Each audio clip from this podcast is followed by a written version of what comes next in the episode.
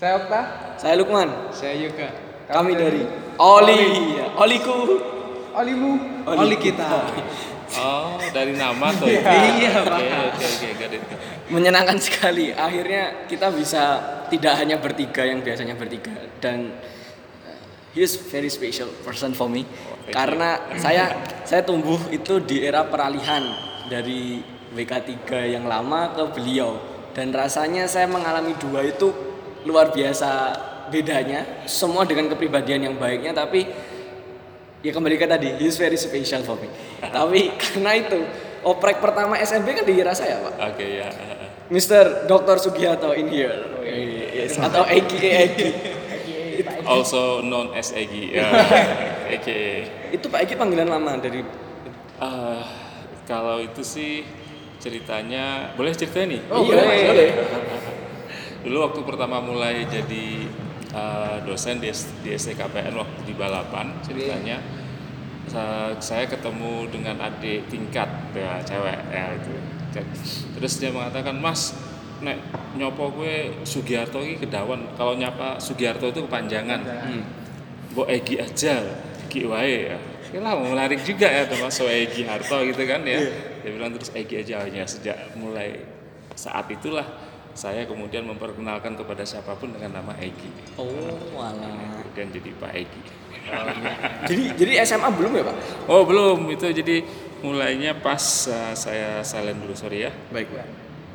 ya mulainya pas jadi awal-awal jadi dosen Berarti dosen awal Pak Egi itu di balapan, Mas? di balapan saya lulus tahun 91 masuknya tahun 87 lulus 91 sebelum lulus itu sempat kerja sekitar dua minggu di kantor akuntan Ya. Oke.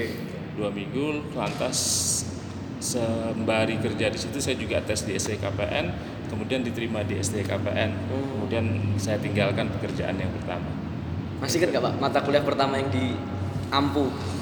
ke mata kuliah pertama yang saya ampuh itu masih ingat betul saya yaitu akuntansi keuangan lanjutan dua Langsung akal ya Pak. Langsung langsung. langsung akal ini bentar, ini karena dosennya belum banyak atau memang karena ya dikasih langsung situ Pak? memang dosennya waktu itu belum banyak Oke. Itu.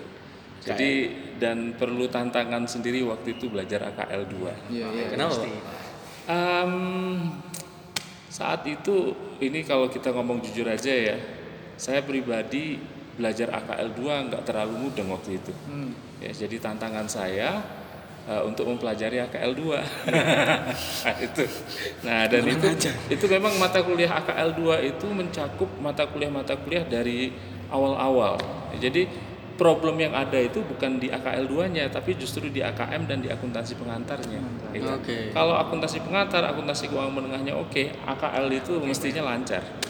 Ya karena balik ke materinya di situ ada tentang obligasi ada tentang aset tetap ada tentang inventory terjadi transaksi antar induk dan anak kalau transaksi inventorinya lupa kalau transaksi aset tetapnya lupa kalau transaksi obligasinya lupa eh gimana mau buat Ya. laporan konsolidasi itu poinnya gitu Di mana di AKL 2 mencakup itu. Dapat apa kalian berdua? Dulu saya dapat Pak Eki dosennya Pak. ah iya dapat apa tuh AKL 2 L2 ya. Ini dapat apa? Dapat ya cewek. Eh, kalian kan pernah diajar sama Egi di S1. Iya. Kalau aku S2 very santai tapi di nilai akhir akhirnya saya dapat jelek. ya, ter- karena terlalu santai ya. Lebih kayaknya sekali. Dapat lagi. Cuma sekali. dua sekali dan amit-amit jangan sampai dapat lagi gitu ya Tantangannya apa Pak? Jujur aja Pak, di generasi yang belum melek dengan teknologi semasif sekarang dan sekarang seperti sekarang ngajar itu. kalau dulu saya kira fok- lebih fokus ya mahasiswa itu karena nggak ada gadget ya Iya. Em, lebih fokus karena nggak ada gadget kalau sekarang lebih bisa banyak mendapat eh, pengetahuan dari gadget tapi nggak fokus nah itu problemnya di situ.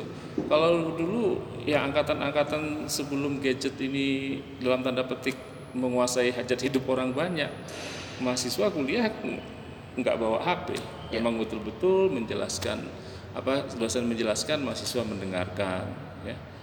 Eh, fokus lah begitu. Tapi kalau sekarang maaf maaf ya, Iya. eh, apalagi kalau saya sering jalan di gedung apa GKS apa gedung kuliah, Gedung kuliah. ya jadi saya jalan di gedung kuliah. Saya lihat dari pintu belakang setiap kelas itu kan. Hmm. mahasiswa itu duduknya milihnya paling belakang gitu. Terus dosen lagi asik menjelaskan mereka asik dengan HP-nya sendiri di belakang. Nah itu sayang menurut saya sayang sekali. Masuk ke kelas harusnya mendengarkan dosen malah masuk ke kelas sibuk dengan gadgetnya sendiri-sendiri ya. Terus apalagi kalau dosennya tidak mengharuskan mahasiswanya untuk maju duduknya memenuhi kursi-kursi yang di depan dulu ya itu jadi wah sayang banget kalau masuk ke kelas ya sibuk dengan gadgetnya sendiri gitu Ya itu sih. Ya, Tapi sempat itu enggak Pak? Gradasinya kan mm, saya lihat mungkin 2012 atau 2014 ya. Twitter dan Instagram boom itu. Sempat shock nggak Pak maksudnya jadi dosen tuh? Di, dari sebelum semesternya kayak gini, semester ini jadi kayak gini nih gitu. Iya, memang nggak terasa ya. Memang waktu Nah, waktu terjadi perubahan apa penggunaan apa media sosial itu, Iya. ya, mahasiswa juga bertahap ya menggunakannya. Jadi dosen juga nggak begitu merasakan. Oke. Kalau saya sendiri di kelas saya nggak pernah meminta mahasiswa untuk mematikan HP-nya, karena saya selalu mengatakan kalau saudara nggak tahu ya lihat cari di lewat HP. Ya tujuannya itu bukan saya saudara tidak mematikan kemudian saudara malah asik main HP. Enggak tujuannya bukan itu saya bilang. Ya banyak banyak kata-kata yang misalnya di buku Kiso and Wagen itu mereka nggak paham mereka kan bisa cari di situ. Bibel akuntansi. Bibel akuntansi. Eh, ya. Tapi sayangnya, tapi sayangnya ada mahasiswa malah di scan dengan Google Translate. Hmm. Iya kan sekarang pakai kamera bisa. Iya, pakai kamera kemudian dia terjemahkan dengan Google Translate. Ya, dia baca gitu. Ya bisa mengerjakan, tapi nggak dapat poinnya. Maksud saya kalau saudara nggak ngerti satu kata, cari tahu kata itu artinya apa. Iya. Kan supaya tambah pengetahuan tentang bahasanya. Kalau Google yang melakukan, lah kamu dapat apa? Iya. Tujuannya nggak sampai. Ya, itu. Misalnya ke deliver itu ya Pak. Betul. Jadi pernah mahasiswa itu ada kata piutang apa account receivables, ya. Account receivable oleh Google Translate itu diartikan aneh banget. Apa Pak? Saya saya lupa waktu itu. Saya sendiri bacanya Nggak sampai ngelukis tapi kan di lembar jawab. Ah, itu lain cerita itu lain lagi itu. Nanti di lebar hujan lain lagi. Ya. Ya, jadi intinya dosen menggunakan teks bahasa Inggris, mahasiswa tidak mematikan HP dengan tujuan supaya bisa lihat trans- translasinya artinya apa, supaya pengetahuan tentang kosakata itu bertambah. Ya. Poinnya itu. Iya. Jadi nggak cuma akuntansinya aja, tapi bahasanya juga tambah. Ya. Hmm. Nah saya untuk mahasiswa baru ini kan ada English for Business, Ah, ya. Saya ingin mengajak mereka nggak lagi English for Business, tapi English for your future, Alright. ya. Jadi English not just for business, but English for your future in broad, uh, broad, uh, broad sense, ya dalam makna yang lebih luas. Secara penerapan udah ready Pak.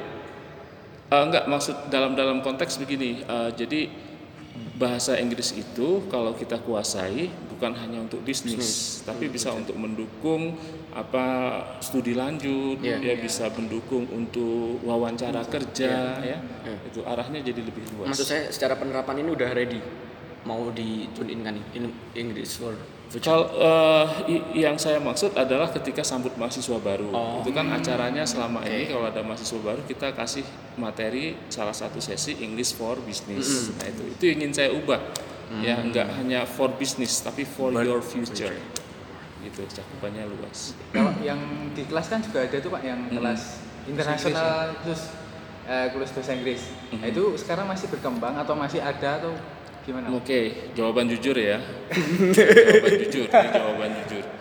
Eh, memang waktu saya jadi kaprodi akuntansi waktu itu dimulailah yang namanya kelas yang dideliver dalam bahasa Inggris. Ya. Berjalan sampai sekarang, tapi sayangnya antusiasme mahasiswa untuk ambil kelas yang berbahasa Inggris itu sangat rendah. Sudah dipilihkan di situ biasanya akuntansi keuangan menengah 1 kelas A1. Akuntansi manajemen kelas A1 itu berbahasa Inggris. Ya. Di situ masih banyak ininya jatahnya masih kosong kelas itu. Mereka yang eh, apa BRS belakangan milihnya kelas itu salah pilih padahal sudah ada jelas ini kelas berbahasa Inggris. Iya. ya begitu kelas itu dimulai ya merotoli Oh. ya karena wah sa- sa- kami salah ambil pak kami salah ambil pak gitu jadi peminatnya sangat kurang kemudian ya dosennya juga jadi kesulitan kan Iya. me- menyampaikan sesuatu ke kelas yang orang sebenarnya salah ambil Iya. gitu Di antara kita bertiga yang paling telat niat kuliah tuh saya, Pak. Jujur aja. Jadi saya baru niat kuliah itu setelah kenal mereka berdua lah di semester 4 ya. 4 sebelumnya 4. di mana Maksudnya nggak maksudnya maksudnya gimana belum ya? kenal di mereka. Pak, nggak usah mancing mancing. Nah, habis itu, habis itu kenal mereka, saya jadi agak ada keinginan. Nah, sebenarnya saya tumbuh itu gara-gara ini pak, gara-gara kemudian banyak berinteraksi dengan orang. Ya. Ketika ket- interaksi dengan banyak orang tuh saya ada rasa saya tidak ingin malu-maluin STI pak Hmm. di luar tuh. Jadi jadi akhirnya saya kemudian jadi ini sadar akademik lah. Mungkin pelecut-pelecutnya beda-beda ya setiap orang untuk ini. Mungkin harus secara metode ada yang ini nggak pak? Dari pertama kali Pak mer- berubah ya, tapi tentu beradaptasi ya. Tapi yang paling berubah banget metodenya ketika Pak Egi dulu masih awal ngajar dengan hari ini. kalau sekarang saya lebih wise Gak, gak itu itu bisa dibuktikan di kelas di mana beliau berulang kali. Iya iya iya. iya. Gimana? Kalau dulu awal-awal saya kuliah itu ya mungkin masih diingat sampai sekarang oleh angkatan-angkatan lama, Iya. terutama AKL sorry, terutama AKL 2 saya itu ya nilainya keluar D E D E D E D E D E D E gitu. Ya.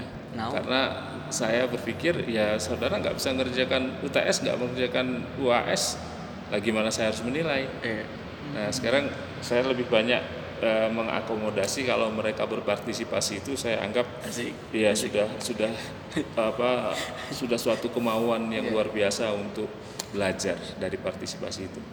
Makanya sampai sekarang nilai partisipasi itu saya sampaikan kepada mahasiswa di awal kelas ini penentu hidupmu saya bilang gitu. Ya, karena kalau partisipasi bagus ini akan mengangkat UTS UAS kalian yang mungkin hanya nilai dapat nilai jelek. Iya. Gitu. Apakah gara-gara sekarang jadi WK3 Oh enggak. yang membidangi mahasiswa? Enggak, saya enggak bukan karena saya jadi WK3 terus saya jadi wise atau jadi lembut dalam tanda petik Iya. enggak gitu. Tapi memang eh, saya belajar banyak bahwa upaya-upaya yang dilakukan oleh mahasiswa itu saya kira sudah cukuplah untuk apa memberikan nilai buat mereka Ada apresiasi ya Pak? ada apresiasi. Tapi yang jelas kalau tidak menjawab seperti tadi ada mahasiswa di lembar jawaban hanya isinya lukisan, ya sudah nggak dapat apa-apa. Iya gitu. Tapi Pak Egi ngupload terus. Langsung diupload. Ya, Langsung tapi diupload. saya saya mengapresiasi eh, nilai seninya itu. saya mengapresiasi nilai seninya. Mungkin dia salah masuk ke STKPN. ya, seandainya dia masuk ke art atau apa gitu, ya. Ke deliver. Iya, bisa jadi eh, dia bisa mengekspresikan keahliannya. Tapi di, itu yang nian upload itu juga nggak masuk ke UKM seni juga Pak. Nah, itu sayangnya ya. Nah, UKM di KPN kan banyak tuh bicara UKM. Ya, Pak Egi dulu waktu mahasiswa aktif di mana? saya waktu zaman kuliah dulu yang ada itu hanya dua, Menwa, resimen mahasiswa dan pecinta alam. Itu. Saya terlibat di pecinta alamnya. Dulu nggak ada yang namanya HMJA karena jurusannya cuma Akuntansi. satu akuntansi. Ya, Gitu. Tuh, jadi saya dulu aktif di eh, apa? Pecinta alam. Daki gitu Pak. Mendaki Wih, pernah. berarti udah pernah pernah. pendakian ya Pak? Saya pernah mendaki pertama kali itu di Sumbing, alhamdulillah sampai. Saya kok sama Pak, saya juga pertama Iya, mendaki betul. Suwi. itu. Terus saya sempat kaget loh, karena sempat terpisah dari teman-teman gitu, karena teman-teman saya udah jago-jago semua. ya karena sering kali dulu baca yang ada mahasiswa tersesat di hilang mati. Saya sempat madek saya, waduh teman saya kok nggak kelihatan. Ya karena yang yang baru baru naik dan lemah itu dituntun di belakang. Yang cepat itu ya di depan. Saya nggak di depan nggak cepat, dituntun juga enggak. Saya di tengah. Jadi seolah-olah saya jalan sendiri di belakang nggak kelihatan, di depan nggak kelihatan. itu saya sampai teriak-teriak, gitu. Terus saya diem aja. Akhirnya yang di belakang kelihatan. Nah, selamat saya, saya nggak mati saya bilang gitu. Terus dari situ lanjut, maksudnya masih ada lanjut pendakian-pendakian lain Pak? ya saya lanjut Sumbing saya cerita di Sumbing yang pertama itu kan selalu paling berkesan Ya. ya Berkesan. terus menjelang maghrib itu kami sudah pada turun ya sudah pada turun. Gitu lagi. Saya di tengah-tengah lagi ya karena yang nanggung itu kan mesti di tengah toh gitu. Yang duluan udah duluan. Yang di belakang lambat membimbing yang lamban Ya. saya turun itu sambil nahan-nahan kaki gitu. Saya kaget tiba-tiba dari belakang itu turun. Oh ternyata gitu tuh teknik turun. Iya, jangan, jangan ditahan gitu. Saya kan nggak tahu Wah, saya nggak tahu So- saya sambil nurun nahan nahan nahan Udah segendut sekarang Pak. Oh belum, saya dulu itu kurusnya lebih lebih kurus dari Okta. Okta, lebih kurus lagi dari itu. Gitu. Oh gitu tuh cara turun. Habis itu juga saya ikutan. Akhirnya saya sampai juga bisa dengan cepat melihat yang di depan itu. Itu. Pak Egi dulu berarti pas turun bawa tas carrier besar ya Pak ya? Enggak sih, enggak enggak besar juga. Cuma saya karena enggak Nahan terbiasa ya? nahan Nahan. gitu. Oh ternyata tekniknya enggak gitu tuh, enggak pernah diajari sih memang waktu itu pokoknya naik ayo naik gitu. Jadi pernah ke Sumbing, terus eh, Lawu, terakhir waktu jadi dosen ke Me- Merbabu. Oh sempat Pak. Sempat jadi dosen di awal-awal saya sempat ke Merbabu. Nah cerita menarik adalah ketika caving. Nah itu saya juga berpikir udahlah ini masa akhir hidup saya. Gimana Ya. Di daerah selatan Pak ke arah Parangtritis itu cuaca mendung, tapi teman-teman bilang nggak apa-apa ini kita caving masuk ke gua. Masuk ke gua. Oke airnya masih segini nggak masalah, wah seneng seneng banget. Terus jalan habis sambil ngobrol-ngobrol ngobrol-ngobrol. Ya. Tiba-tiba air itu naik, Pasak. naik, naik. Di- Ternyata di luar hujan, Oh, oke. naik naik teman-teman juga yang bimbing itu pada panik eh cepet cepet cepet cepet cepet itu udah sampai jalan gitu udah mulai segini ini udah mentok ini udah, mulai mentok. Wah mah habis aku mati aku mati aku pikirnya cuma gitu aja mati. Itu akhirnya kelihatan itu cahaya di ujung lorong di ujung gua itu. Wah terus jalan terus jalan terus. Untuk kayaknya juga hujannya mandek ya hujannya berhenti. Terus wah sampai keluar itu gua.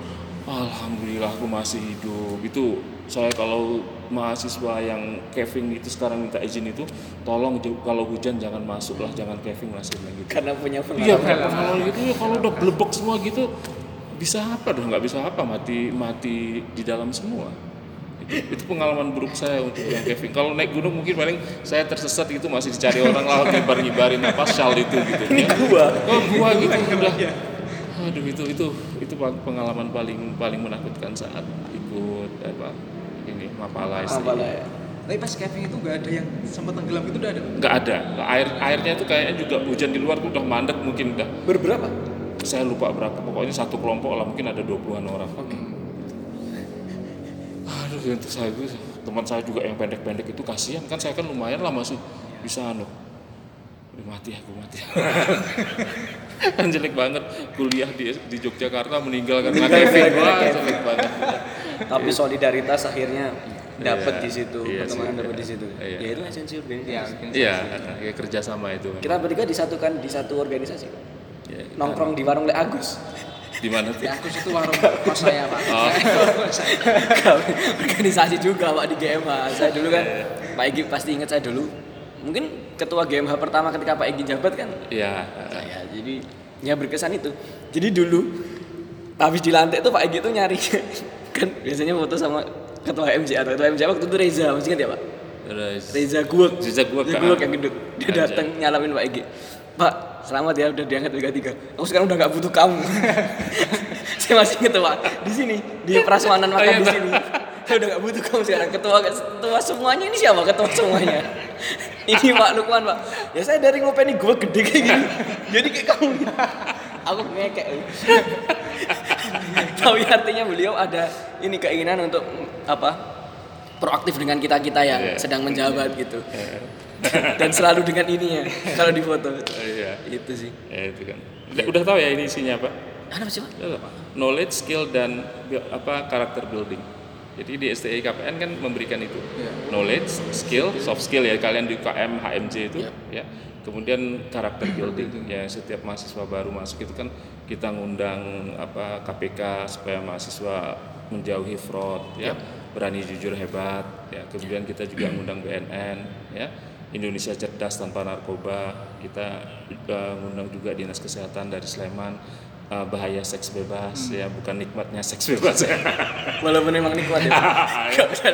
lanjut lanjut lanjut. lanjut lanjut lanjut lanjut. Lanjut. Ya ya nanti di Terus kita juga pernah ngundang untuk kedisiplinan mahasiswa, kita pernah ngundang eh, Kopassus, Iya. Brimob, terus Lanal yang terakhir. Itu. Eh, ini rencana sebenarnya kita punya rencana juga untuk ngundang dari angkatan udara yang tahun ini, tapi kan mungkin nggak terlaksana karena hanya secara online. Iya, iya. Itu yang mulai Erdo loh Pak di Pasmod. Angkatan saya juga jadi Untuk- ketua. Untuk yang pendidikan organisasi di, di, di, di itu itu ya? angkatan-angkatan itu. Oh, Habis itu kan saran kayak ke Pak Bebe atau Pak Dias diterusin ke jenengan. Ah, iya. Bermanfaat Pak. Ya bermanfaat setidaknya apa setidaknya untuk STKPN kita dikenal di apa istilahnya ma- ma- matra ya. Iya. Eh, di angkatan darat kita dikenal, Ya. angkat- apa kepolisian kita dikenal, angkatan laut kita dikenal kan gitu kan. Yang tadinya awal-awalnya nggak tahu apa itu STKPN bisa jadi tahu. Nah buat mahasiswa sendiri memang itu nggak bukan proses bukan proses singkat ya kedisiplinan ya. Mereka kita undang di awal dalam beberapa jam setengah hari itu itu kan tidak instan lah untuk membentuk kedisiplinan, tapi setidaknya dengan apa slide-slide yang mereka tayangkan bela negara apa segala macam itu kan harapannya adalah yang masuk ke pikiran. Memberi bekal. Nah, iya. Oke, sambut mahasiswa baru apa yang gue ingat? Apa? Sambut, Sambut dari rangkaian, loh, Oh. dari rangkaian semua Ya. prakuliah.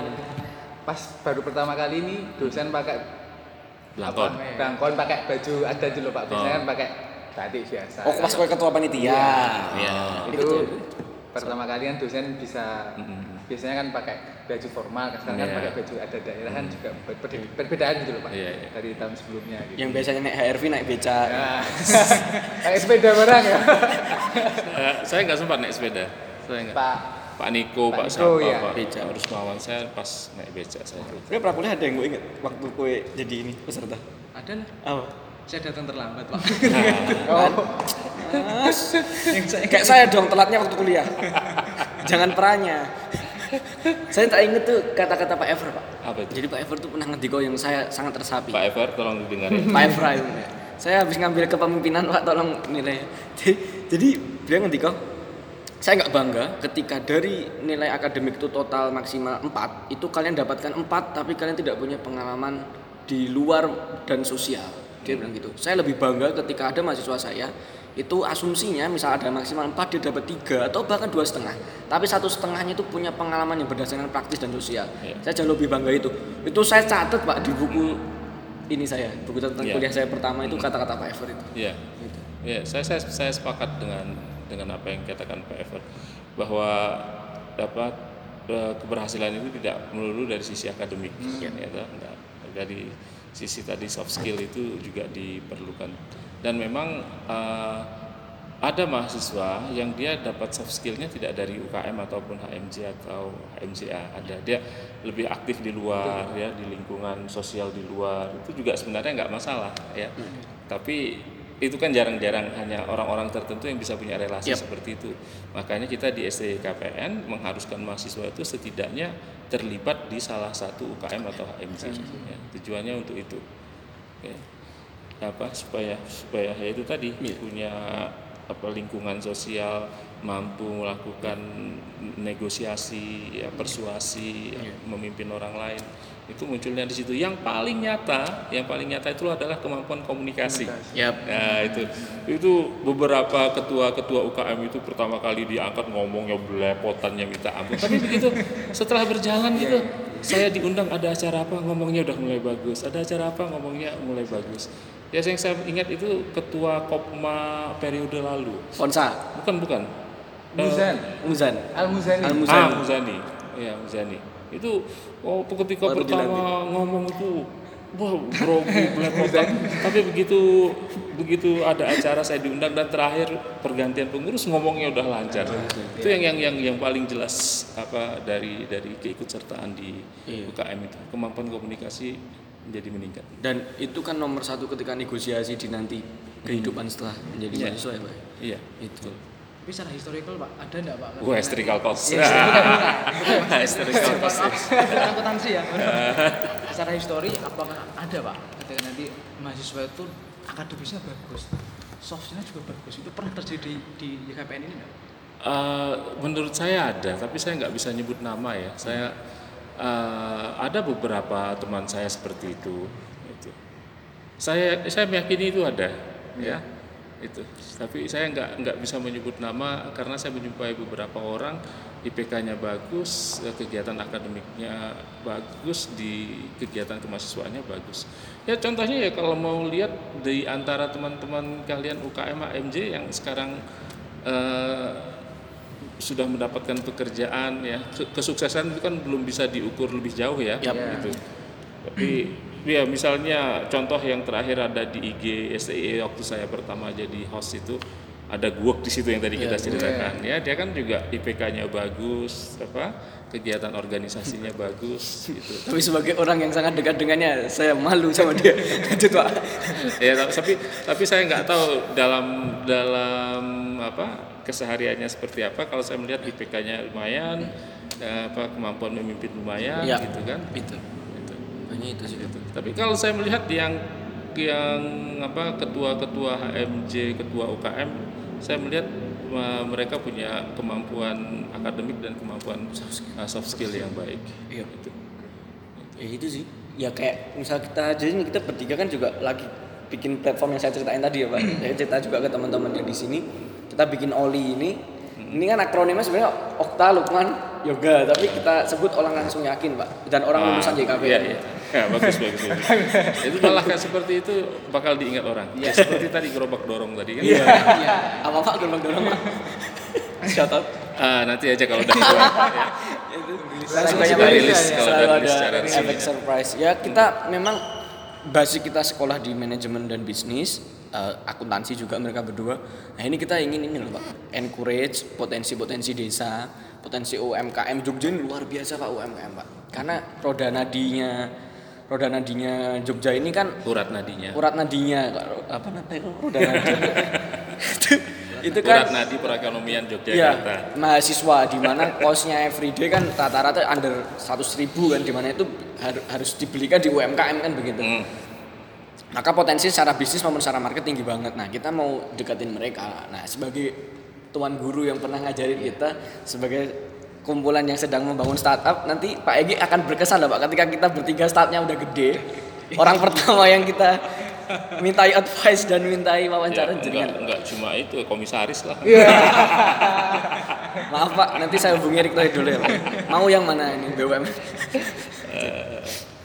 Ya, kalau kita bicara usaha menengah, kecil dan mikro ya, Ya, UMKM ya. usaha mikro kecil. Ya, usaha usaha mikro, kecil dan menengah. Oke. Ya, memang awal-awalnya itu dipandang sebelah mata atau Ya. ya apa ini UMKM Hmm. gitu. Dan pada kenyataannya kan bidangnya itu adalah eh, apa kuliner ya, yang Ya, paling banyak itu yang paling kuliner. banyak. Gitu. Kuliner karena semua orang butuh makan ya. Betul.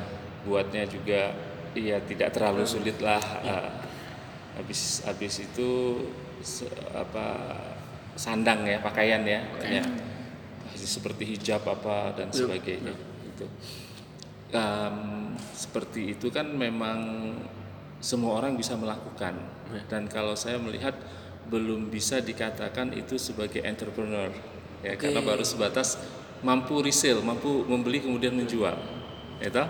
beli harga murah jual dengan harga lebih tinggi. Itu belum entrepreneur. menurut saya belum entrepreneur. Itu orang baru belajar jual berjualan. Gitu. Dan memang eh, cerita sedikit seorang mahasiswi pernah saya tanya kamu punya bisnis apa? Di, di kelas itu saya tanya. Saya punya bisnis online pak. Bisnis apa? Saya bisnis hijab. Kenapa kamu tertarik sama hijab ya saya sakit hati pak awalnya loh kenapa sakit hati saya pernah beli hijab pak itu harganya ratusan ribu ya kemudian saya tuh entah gimana dia cerita ketemu dengan hijab seperti itu langsung dari grosir harganya cuma berapa puluh ribu pak tapi jualnya sampai ratusan ribu Yap. jadi dia merasa tertipu Iya. jadi Gapnya gede banget. Iya, kosnya murah tapi harga jualnya tinggi banget. Iya. Nah, dari saat itulah dia kemudian berdasarkan pengalaman sakit hati tadi, ya dia berbisnis hijab, beli murah, jualnya tinggi. Memang eh, harga jual itu kan bisa sampai 200, 300 atau 400 persen daripada dari kosnya. Ya. Gitu. Nah, itu eh, bicara untuk yang pangan dan sandang ya, kuliner dan pakaian itu. Ya menurut saya sekali lagi itu baru belajar jualan. Nah Oke. kalau yang yang entrepreneur itu bagaimana menciptakan dari yang apa yang biasa menjadi unik. Nah itu yang menurut saya itu baru masuk ke sebagai entrepreneur. Ya ke, sudah mulai masuk ke entrepreneurship. Enggak gitu-gitu aja. Jadi ada ide, ada pikiran, ya, ada inovasi, ya, Yep. sehingga sesuatu itu menjadi beda dari yang biasa. Nah, kalau saya melihat itulah yang sudah masuk sebagai entrepreneur, ya. Nah, seperti kalian, ya, nah mulai startup apa ini? Nanti bisa diceritakan, Ya. ya. Nah, kalau dari situ produk ini atau jasa ini belum ada dibanding dengan yang lain. Nah, di situlah kalian sudah mulai mulai memiliki perbedaan dan sudah bisa dikatakan sebagai entrepreneurship, ya, masuk ke arah entrepreneurship. Oke. Itu. Jadi ada nilai pembeda itu yang menurut Pak Egi harus Iya, segera iya, karena mau dikatakan sebagai entrepreneur, ya kamu harus beda dong dari yang lain. Iya, Kalau enggak ya cuma pedagang biasa, beli beli barang, jual barang, udah selesai. Iya. Itu. Ya, tapi kalau dari segi ini Pak, kan hari ini sedang naik daunnya status itu kan, entrepreneurship atau orang ingin berwirausaha kayak gitu. Padahal ya garis takdir kita nggak ada yang tahu kan. Kalau semua entrepreneur siapa yang kerja kan gitu. Iya, betul. betul, betul. Bener. Cuman eh, yang saya rasakan sebenarnya entrepreneurship itu harus jadi jiwa sih itu bener nggak pak? Ya, harus jadi jiwa tuh jadi gini, mikirnya tuh yang visinya. Jadi dia bekerja juga visinya panjang. Akhirnya perusahaan kemudian ekspansi. Amal jariahnya tinggi juga pak. Iya. Mirip-mirip dengan entrepreneur. Atau Pak Egi punya pandangan? Kalau kalau saya pribadi ya, em, mungkin saya bukan orang yang suka tantangan ya dalam dalam arti saya nggak tidak ti- bukan pengambil risiko. Oke. Menurut saya kalau saudara mau punya bisnis ya Iya. itu harus punya pegangan pekerjaan tetap dulu Iya. ya. Kalau saudara sudah punya pegangan tetap, kemudian saudara ingin mencoba menjadi seorang Entrepreneur. entrepreneur pebisnis karena itu risikonya tinggi. Yep. Ya, terjadi sesuatu saudara juga tetap punya pekerjaan tetap itu. Iya. Ya. Ini saya contoh bicara dalam rumah tangga ya. Nah, anak saya sudah punya pekerjaan tetap. Ya, sudah punya pekerjaan tetap. Dia ya kalau kalau saya cerita Yang dia apa yang pak? yang cowok saya Ya. cerita yang cowok dulu. Yang cewek belum saya ceritakan. Nanti ada satu yang kerjaan besar buat dia. Mantap. Oke. Lanjut yang cowok dia punya penghasilan. Dia di kantor dia sudah mulai eh, mengatur untuk persiapan dana pensiunnya sampai di digoda adiknya. Udah mau pensiun apa? Baru aja kerja sudah mikirin bagaimana untuk eh, apa dana pensiunnya nanti. Ternyata di sana memang semuanya sudah dipikirkan dari awal kemudian di- dia dikasih keterangan oleh kantor kamu bisa invest ini invest itu invest macam-macam lah jadi kalau ada, ada uangnya kemudian dia langsung menyalurkannya ke investasi Oke. gitu. Nah, dan itu kan memang sesuatu yang sudah safe ya, aman ya. Saya katakan sama dia, silahkan kamu coba untuk bisnis di luar itu kalau kamu punya waktu.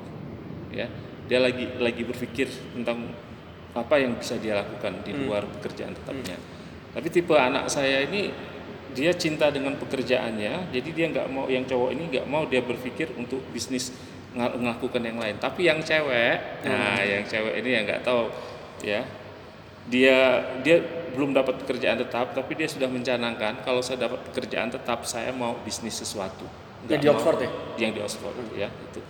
Jadi dia dapat penghasilan dari pekerjaan tetap kemudian dia dapat juga dari penghasilan lainnya saya cerita ke keponakan saya ya ini ini nggak tahu cerita baik atau cerita bukan ya nanti masyarakat yang menilai keponakan saya itu kerja di PLN Oke. mohon maaf tidak banyak pekerjaan yang dilakukan di kantor Oke. jadi di kantor itu malah dia ngurusi bisnis online-nya. Ya, ini. Jadi jadi dia dapat gaji dari PLN, dia dapat gaji juga dari bisnis online-nya. Jadi sering kali di kantor itu ya melayani order-order pulang kantor nanti dia ke tempat apa grosirnya, kemudian nanti di, dia bawa ke tempat pengiriman ke JNE atau ke mana gitu. Nah jadi dapatnya double dari PLN dapat, dari bisnisnya dapat gitu. Nah itu itu kalau memang mau main aman, Iya. ya. Tapi kalau tadi mau jadi terlibat dal- se- apa sebagai seorang entrepreneur yang total di situ, ya juga bagus kalau memang punya konsep yang kuat, punya modal yang kuat. Ya saya kira nggak silahkan aja totalitas di situ. nek wani ojo wedi-wedi, nek Iya. wedi ojo wani-wani kan. Iya, gitu. Iya. Oh, Kalau mau- yang mohon Pak, yang putra Bapak yang Financial planner. Nah, itu kan kok udah bisa merencanakan keuangannya sudah baik itu background pendidikannya apakah di keuangan Iya, atau bukan, bisnis? bukan. Anak saya itu Kino apa Kino? Ah, Keanu. Keanu, Ya, anak Keanu. saya itu di molecular life science. Jadi dia belajar tentang sel tubuh manusia dan sel tubuh manusia itu bisa dibuatkan apa sistemnya pengelompokan pengelompokannya Iya, iya. di, dengan dengan dengan komputer ya nah lantas dia lulus dapat pekerjaan itu di sektor keuangan. Lah hubungannya gimana? Dia bisa me- menerapkan ilmu yang dia dapat untuk klasifikasi klasifikasi. sa- saraf sel dan sebagainya itu di bidang keuangan. Ya jadi jadi pengelompokan pengelompokan sistematika di sel-sel itu dia pakai untuk sistematika di keuangan itu. Itu. Dia dia apa kebetulan di perusahaan itu nah kemudian sekarang sudah jadi diangkat sebagai pegawai tetap nah karena di situ perusahaan bisnis keuangan nah itu kan banyak skema macam-macam Iya. ditawarkan kepada karyawannya Ya, itu. jadi ya dia investasi pilihan investasinya itu berdasarkan apa yang dia pelajari di perusahaan Jakarta, Pak. Enggak di Jerman Di Jerman. Saya di Oh, Jerman Jerman. Hmm, nggak mau pulang dia Oh, iya, Pak. iya Jadi dapat- tinggal, berdua ya? Iya saya dengan istri aja makanya saya mau nikah lagi. cut cut. Jangan nambah dikat, jangan dikat. Ge- Gebreknya nanti, Pak. sta- Status istri dosen itulah yang membuka kantin, Pak. Nah, kantin ini yang menghidupi kami, geprek, Pak. Kalau geprek tutup, susah kami. Oh, oh jadi fi- di di di financial Di financial planner ya, di ah, aduh saya lupa nama. Ah saya jadi kok jadi lupa nama perusahaannya. Ya termasuk perusahaan yang cukup ternama di Jerman. Dresden itu. Bukan anak saya itu di Lubeck Oh, dulu. kota kecil. So tau kan ya? Iya. Sebelahnya Sragen. Kalau itu ngomong Dresden waktu itu Katia di sana. Oh, yang Katia. Katia waktu riset di sana. Oh, jadi dia waktu di UGM kemarin risetnya di di Jerman. Ah, eh, riset S1-nya di Jerman di Dresden. Nah, mau ngomong keuangan ya, saya tertarik loh. Sebenarnya hari ini Pak, yang lagi rame itu CFP Pak. Certified Financial uh, Planner. Financial Planner tuh Pak. Oke. Kalau kalau Pak Egi itu kayaknya? CMA. Saya CMA. CMA. Eh, kalau certified financial planner kalau nggak salah saya Pak Denny, Pak Denny, Pak Trihendro, Pak Trihendro ya saya nggak dengar, ya saya tahu Pak Denny ya. Pak Denny Ah, ini Indra. Denny Indra. Saya- kalau, sa- kalau saya nggak salah. Oke. Ya silahkan aja kalau memang itu sesuatu yang ngetren ya kalian jangan jangan terlalu lama untuk me, me- apa mengcapture-nya menangkapnya. Ya, peluang itu segera ditangkap. Kalau memang itu saudara dengar lagi tren jangan tunggu ah nanti gimana nanti gimana langsung tangkap peluang itu. Tuh, ikuti. Ya nanti kalau udah nunggu nunggu ah nanti aja besok aja ya sudah terlalu banyak eh, orang yang dengan skill itu ya kita sudah nggak diperlukan lagi gitu kan. Peluang marketnya menjadi kecil kan. Ya, Semakin- mumpung marketnya masih besar ya grab saat itu Semakin tinggi supply kan hukum ekonomi akan Iya, semakin murah. betul. Kalau tuh dulu Pak kaitannya Pak Eki mendapatkan sertifikasi CMA ya Pak ya, Mm-mm. itu bagaimana Pak ceritanya? Kalau itu sebenarnya tanda petik em, penghargaan. Artinya begini. Artinya begini. eh, dosen yang sudah bekerja mengajar sekian tahun waktu itu minimal 10 tahun ya kalau nggak salah. Ya. Eh, lantas ada kewajiban untuk mendapatkan CMA mengikuti pendidikan waktu itu berapa jam totalnya dari jam 8 pagi sampai jam 4 sore selama satu minggu. Tujuh hari aja. ah, tujuh hari aja. Nah, itu. Jadi karena dianggap sudah punya background jadi kami cuma diberi dalam tanda petik cuma diberi apa materi-materi yang terkini ya. Nah kemudian kami dapat CMA nggak perlu ujian waktu itu. Sedangkan mereka yang masih belum memenuhi syarat mengajar sampai selama 10 tahun tetap harus ujian untuk dapat CMA makanya saya katakan itu semacam penghargaan, Hmm. Udah lama Pak CMA ini? Oh udah lama sekali itu sekitar 2014 apa 2015 ya. Waktu itu kami berenam kalau nggak salah. Pak Eko, Pak Efraim, Pak Rusmawan, Pak Bambang Suripto, My favorite. saya. Terus satunya lagi saya lupa. itu Oke. Pak kalau boleh saya nanya juga, Certify ini kan sering terkonotasikan sebagai praktisi. Itu benar nggak sih, Pak? betul Eh, dalam konteks begini or- seseorang yang punya sertifikasi itu sangat relevan kalau mereka adalah seorang praktisi Ya. gitu makanya kalau saya sebagai dosen dan juga sebagai praktisi itu akan relevan Ya. ya. tapi kalau saya hanya sebagai dosen tidak melakukan praktek apa pun tidak punya praktek di luar saya kira saya nggak memerlukan itu Oke. ya jadi ya kalau buat ganteng-gantengnya keren-kerennya ya nggak sih Panjang, ya nggak gitu. panjang gitu Dengan nama yang singkat kan Uh, dipanjangin aja gelarnya kan gitu. bisa juga di batu nisan kalau perlu dituliskan Segede kursi ini, Pak. Segede kursi. ya, ini namanya siapa gelarnya apa di batu nisan bisa ya. Kalau yang ngomongin kayak praktisi Pak, apakah Pak Egi juga pernah eh, mengerjakan satu proyek Iya, di luar dari SDIE ini? Apakah sudah pernah jadi, jadi advisor atau apa gitu Pak? Ah, Oke, jujur ya, jawaban jujur. Saya ini termasuk yang eh, apa tidak tidak banyak melakukan hal atau pekerjaan di luar. Tapi dosen-dosen SKPN yang lain itu eh, banyak melakukan hal itu. Dan itu dibolehkan Konsultan. Oh boleh, sangat-sangat boleh. Ya, sangat boleh. Eh, kenapa begitu? Karena eh, saya sekolah di Australia, ya. relasi saya di dalam negeri keterbatasannya relasi saya di dalam negeri terbatas ya. Sementara teman-teman yang S2 S3-nya dalam negeri itu kan kuliahnya di UGM di mana itu kan mesti temannya banyak. Ya. nah itu keunggulan kuliah di dalam negeri Ya. ya. Teman-temannya banyak relasinya banyak sehingga kalau ada proyek ini proyek itu mereka saling memberitahu satu sama lain gitu nah saya karena saya apa sekolah di luar negeri, saya kenalnya beberapa dosen itu di luar negeri. Ya, saya punya pernah punya kesempatan ngajar di Fakultas Ekonomi dan Bisnis UGM. Kenapa saya bisa ngajar gitu? Karena saya sempat punya teman ketua program studi akuntansinya teman waktu di Australia dulu. Ya. Gitu. Jadi makanya sangat dipentingkan ketika kuliah itu kita punya teman banyak. Ya. Ya.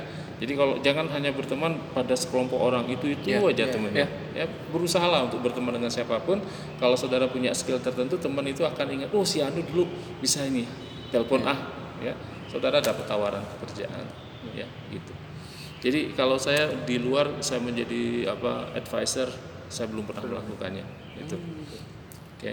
Jadi saya memang betul-betul murni untuk bidang akademik. Tapi kalau pertanyaan-pertanyaan informal ya dari mahasiswa-mahasiswa yang sedang punya pekerjaan tertentu, proyek tertentu, tanya Pak ini gimana? Itu sering saya menjawab. Tapi khusus pekerjaan sebagai uh, advisor saya tidak memiliki itu. Iya. Saya saya tahu orang bohong atau enggak di teater. Saya jadi diajari pak di teater tuh keren pak ilmu public speaking saya terasa banget di teater tuh juga yang akhirnya membentuk ini makin ke sini gitu. Hmm. Jadi pertemanan tadi bener banget. Iya, betul. Dosen sebelum di STE atau ya berarti dari STE langsung STE full di sini. Oh saya langsung. Jadi tadi saya cerita saya dapat pekerjaan itu sebelum saya lulus yang dua minggu di Oh, kantor iya. akuntan itu. Ya jadi dalam hidup saya nggak pernah semenit pun saya nganggur. Ya. Itu. Jadi begitu lulus ngelamar ke STE dapat jadi dosen yang sana saya lepas jadi nggak nggak sempat saya nganggur. Hmm. Gitu. Saya kemarin waktu di S2 Pak Egi pernah pesan saya bangga gue orang kayaknya tuh kayak Lukman gara-garanya apa pertanyaan mereka tuh teknis semua eh pertanyaan mereka tuh uh, teori semua ya Pak ya? Pertanyaan teori semua nah kalian tuh ini nanya kayak gitu dan dan, dan saya bangga gitu. Tak pikir habis itu dapat nilai bagus. Wah, semuanya poin-poinnya ternyata, ada lah. ternyata ternyata tidak sama sekali. Gitu. Iya iya. Tapi waktu itu saya ingat loh pak pertanyaannya. Dan hari ini ingin saya tanyakan lagi. Kenapa pak Egi sampai ngerti kok kayak gitu? Gara-gara saya nanya soal eh, ini window window dressingnya Eh. salah satu BUMN gitu. Ah, ya. nah Oke. berkaitan dengan itu bridgingnya keren kan?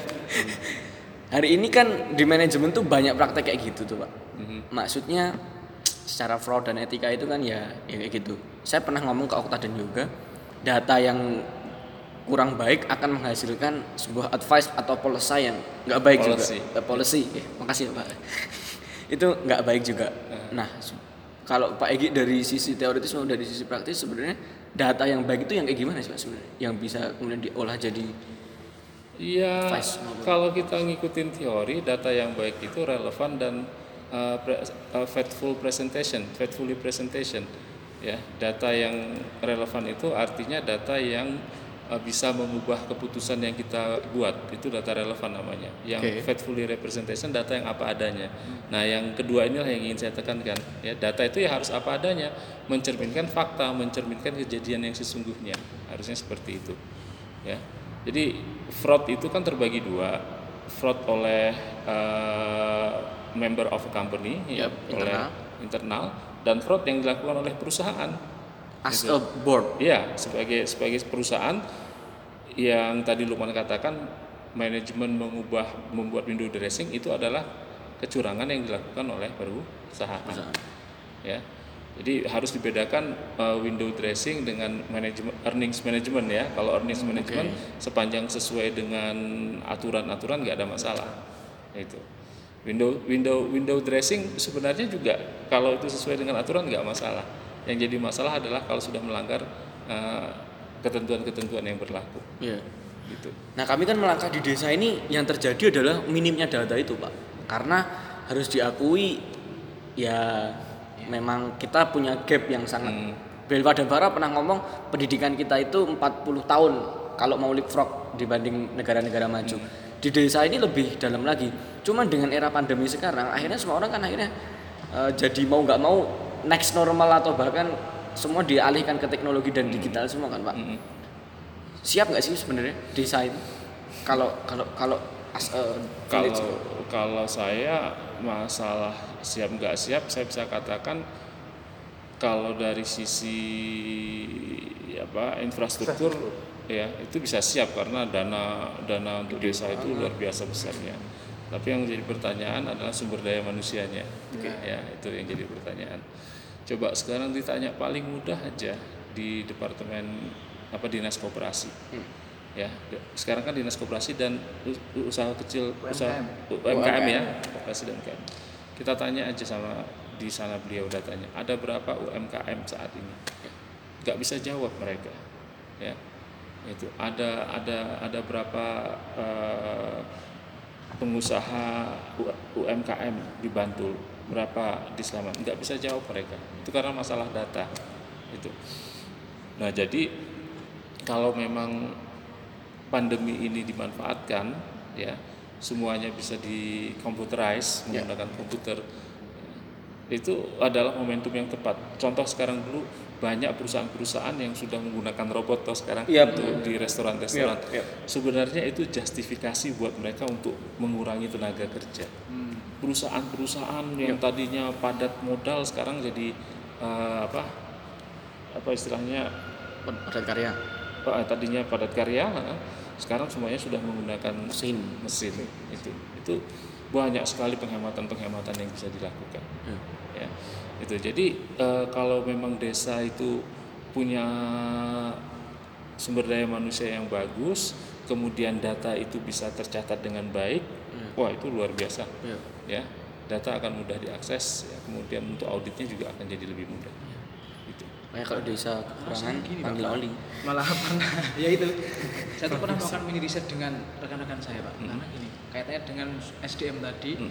seseorang lulusan universitas tertentu itu ketika mau balik ke desa Hmm. itu dipandang mereka itu kurang prestis pak itu bagaimana pak Ya bisa bisa bisa jadi seperti itu nggak ngopo kuliah susah-susah balik lagi ke desa. di desa. Itu kan biasanya pendapatnya begitu.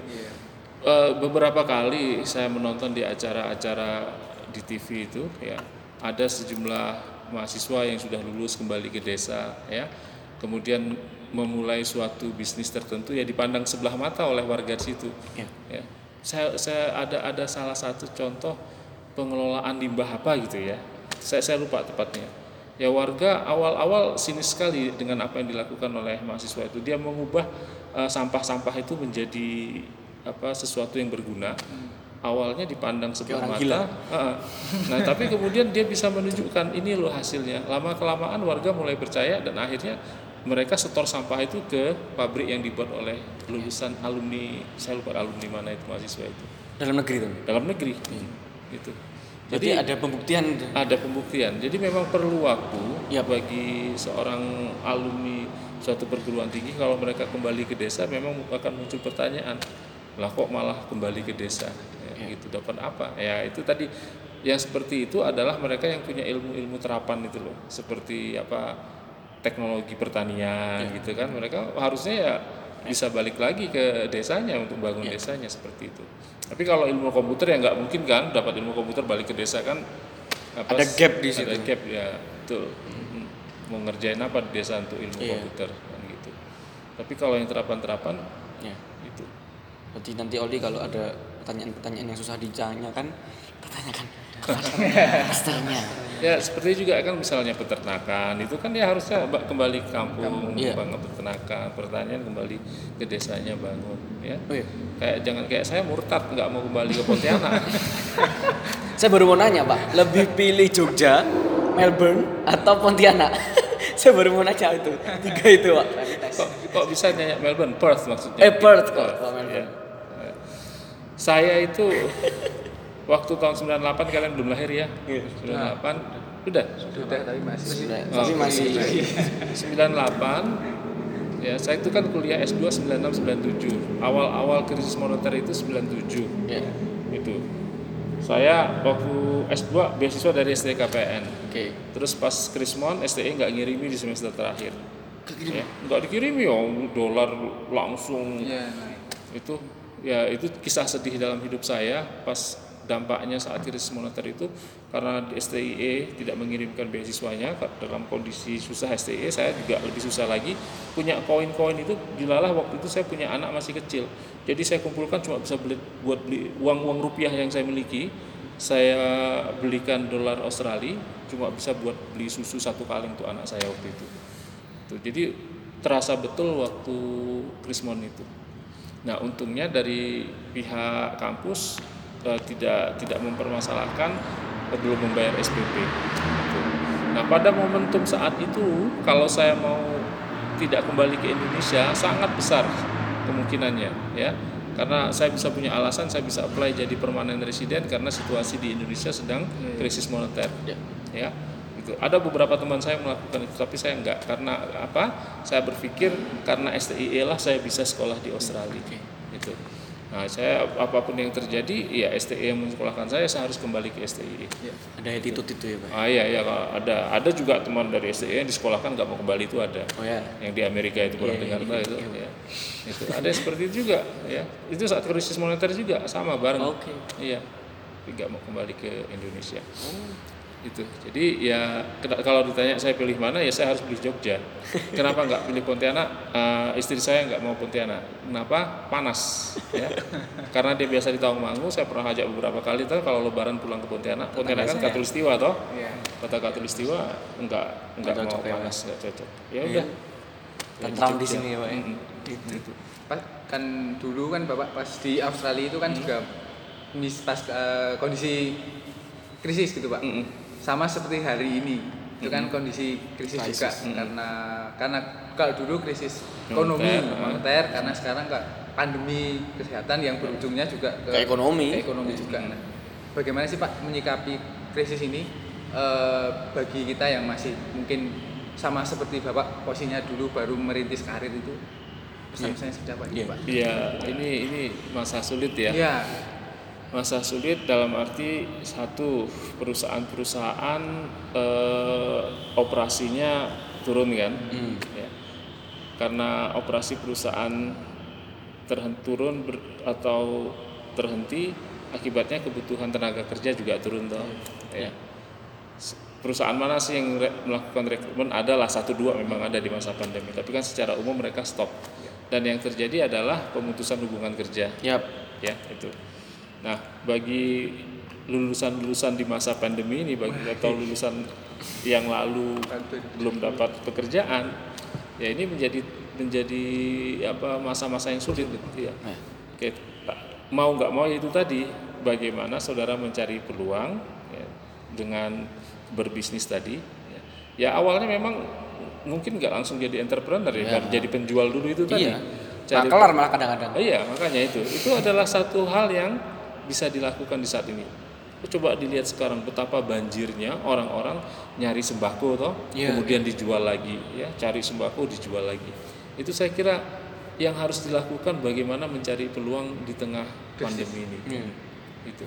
Oke. Jadi di setiap krisis pasti ada Pasti ada peluang gitu ya Pak yang peluang, ya, iya. Kalau yang kata harusnya kita- Liverpool, when when the rain is golden sky. After after rain itu ada Ya, golden sky, gitu aja. Eh, apa eh, dalam kalau dalam bahasa Inggris itu juga Oh. what what goes down must go up. Asik. ya. Tapi juga sebaliknya what goes up must go down. iya juga sih. iya juga. itu namanya memang ya. Tapi by the way si si Mbak Katia aman tak Mbak annya?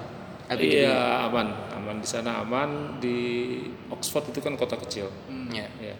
Jadi relatif apa da- efeknya nggak begitu nggak begitu terasa. Secara dana juga tetap ngalir kan dari negara. LPDP tetap ngalir. Maksud, berarti mirip mirip kasusnya ya Pak ya, sama Iya, Pak, Pak, ini Pak kan, kan kalau kalau kalau sekarang itu kan tidak menyebabkan apa selisih kurs yang Iya. tinggi. iya, drastis itu enggak. Dulu dari berapa ke berapa Pak waktu berangkat? berangkat? Saya saya tepatnya lupa yang ingat itu selalu istri saya ya karena dia yang itu ya. Ngurusi Ah, ngurusi. Ya. Pokoknya kalau nggak salah dari 1000 1800 sampai 2000 sampai ke 8000 atau 10000 saya lupa dolar Australia. Tapi kalau dolar Amerika itu kan sampai menyentuh 20.000 Iya. ribu. Itu. Wah, berarti sama-sama hmm, krisis kita harus hadapi. Ada pertanyaan lagi Okta? Yoga? saya ada pak Selain- mengenai ini pak mengenai UMKM dan desa tadi pak itu pentingnya seberapa penting sistem akuntansi harus digunakan di desa maupun di UMKM Ah, Sebenarnya eh, penting sekali ya di level mana pun. Ya, kalau kita belajar awal di akuntansi pengantar, akuntansi itu di level mana pun dalam size perusahaan itu diperlukan. Ya, karena itu bisa untuk mengukur kinerja kan. Yap. Itu. Nah, ya permasalahannya itu tadi kembali ke eh, sumber daya manusia, yang kedua kembali ke infrastruktur yang dimiliki oleh UMKM itu. hmm. Ya. Harusnya kalau dari awal itu dijadikan suatu keharusan, ya memang berat ya di awal. Kalau apa bisnis belum mulai aja kok sudah harus nyatet-nyatet gitu kan. Iya. Ya. Tapi kalau itu kalau itu nggak dimulai dari awal ya selamanya nanti sudah tumbuh pun tetap akan eh, nggak pernah nyatet akhirnya. Gitu. Nah pemerintah kita ini sangat baik. Pokoknya cukup kamu tunjukkan bisnismu mana, ya aliran kasnya berapa, sudah jalan ya sudah dapat itu pinjaman ini itu, dapat bantuan ini itu, gitu. Jadi pemerintah kita itu super toleran lah, sudah sangat membantu. Wah, sangat baik Pak. Iya, itu. Ibarat kata dari bangun tidur sampai mau tidur kayak udah di, Betul. di sama negara hari ini krisis dicukupi. Iya, itu. Walaupun belum belum maksimal ya nggak ada yang maksimal. Ya, ada lah semuanya. Kalau kalau nggak maksimal itu karena eh, aparatnya. Nah, itu. Ya, karena aparatnya. Dan kepentingan ya. Betul, dana sudah ada sekian banyak, tapi belum turun. Ketika udah turun, ya semuanya tertarik dengan dana itu, iya Itu loh. ya, sifat manusia pak itu, ya. Tapi itu kalau bisa katakan bejat Pak itu kalau Iya. sampai anggaran untuk ini kayak gini digini gini. Iya, betul. Untuk bantuan untuk bantuan itu kalau di korupsi udah keterlaluan. Iya. Jadi poinnya adalah harusnya dari awal bisnis itu sudah harus mulai mencatat kegiatannya. Iya. Itu sesederhana apa pun eh, harusnya ada suatu item yang mengharuskan setiap mereka yang mendapatkan bantuan dari pemerintah harus bisa mencatat penggunaannya. Iya. Ya, itu harus. Ada lagi? Ini pertanyaan last but not least. Oke. Jadi sering salah orang menyatakan, aku saya aja yang manajemen dekat dengan orang akuntansi ini aja sampai sekarang belum terlalu paham, Pak. Sebenarnya katanya beda kan, Pak, antara finance dan akuntan itu kan beda kan? Atau sebenarnya satu korelasi yang sama tapi punya perbedaan? Keuangan dan akuntansi. Oke. Ini.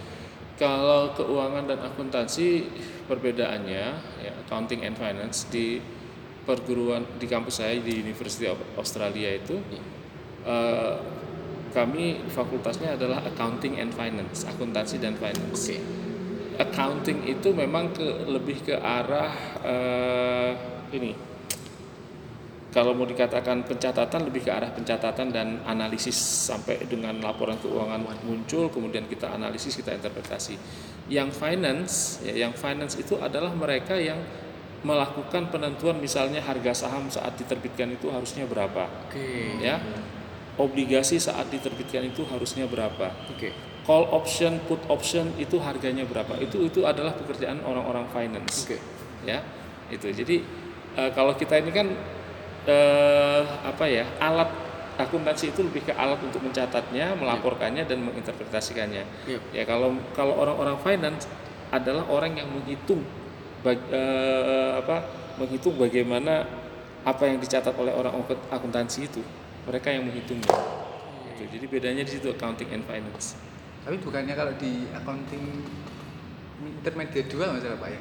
Kan juga ada yang pencatatan saham, penghitungan saham juga tuh pak? Ya itu itu kan option itu, kan apa eh, em, apa sangat sederhana sekali. Sederhana. Nah, jadi kalau contohnya untuk option itu kan eh, menggunakan pendekatan black and scholes. Nah itu kan yang menentukan itu penghitungan itu orang finance yang melakukan.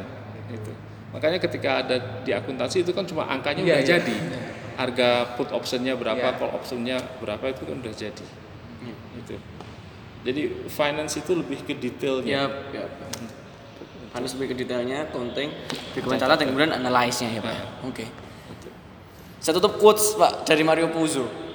Di halaman pertamanya novel yang terkenal The Godfather dia pernah ngomong Every great fortune behind that have a great crime Pak. Oke. Itu bener nggak? Eh, setiap setiap keberuntungan, Eh, di sini great fortune lebih ke ka- kekayaan eh, setiap kekayaan terus yang besar. Aha. Pasti di belakangnya ada ada kejahatan yang besar juga. Oke. Boleh loh dijawab no comment Pak. kalau, saya ingin menjawab, saya ingin menjawab ya. Se- Setiap setiap pekerjaan itu kan semestinya sudah terukur eh, berapa penghasilan yang didapat. Ya. ya toh? Jadi kalau saya dosen, ya penghasilan saya orang tahu penghasilan dosen segini. ya. Tapi kalau saya dosen, penghasilan saya lebih besar dari yang seharusnya itu tadi. Ya ada sesuatu yang terjadi di belakang itu. Oke. Ya. Bisa jadi saya misalnya jual nilai kepada mahasiswa, kan bisa saya bisa dapat uang lebih loh. Yap, Ya. yap. Saya adalah dosen yang bisa disogok. Ya, bukan saya nggak saya nggak menolak sogok ya tapi sogoknya misalnya harusnya Mercy seri terbaru Dan itu kadarnya belum ada yang mau. ya beliin jet pribadi oh kalau 100 200 ribu ayam geprek ngapain gitu kan Apalagi cuma Jeko. Aduh, aduh, aduh. Oke, Pak. Keren. Thanks a lot Pak Egi once again. Itu kameranya saya cukup yakin memorinya udah habis. Iya, kayak acting aja acting aja kita berarti. Terima kasih sekali lagi karena kalau diterusin sebenarnya ada banyak pertanyaan cuman nggak usah dipanjangin bisa karena bisa ke sesi berikutnya Amin, amin. Sukses terus untuk Pak Egi. Sama-sama. Ada pesan yang mau disampaikan Pak ke ya buat ini kan kalian udah pada alumni ya Ya. udah alumni ya untuk alumni alumni STE KPN ya saya mendoakan supaya dapat pekerjaan yang baik atau bisa mendirikan bisnis yang Amin. berjalan dengan baik ya selalu ada kesempatan di setiap kesulitan Amin. itu aja terima kasih Once again, thank you. Terima kasih Pak Eki. Sekian. satu jam ya Iya. Sekian dari oli kita. Next nantikan di oli-oli selanjutnya. Dengan Amin. Semoga kita ketemu lagi. Assalamualaikum warahmatullahi wabarakatuh.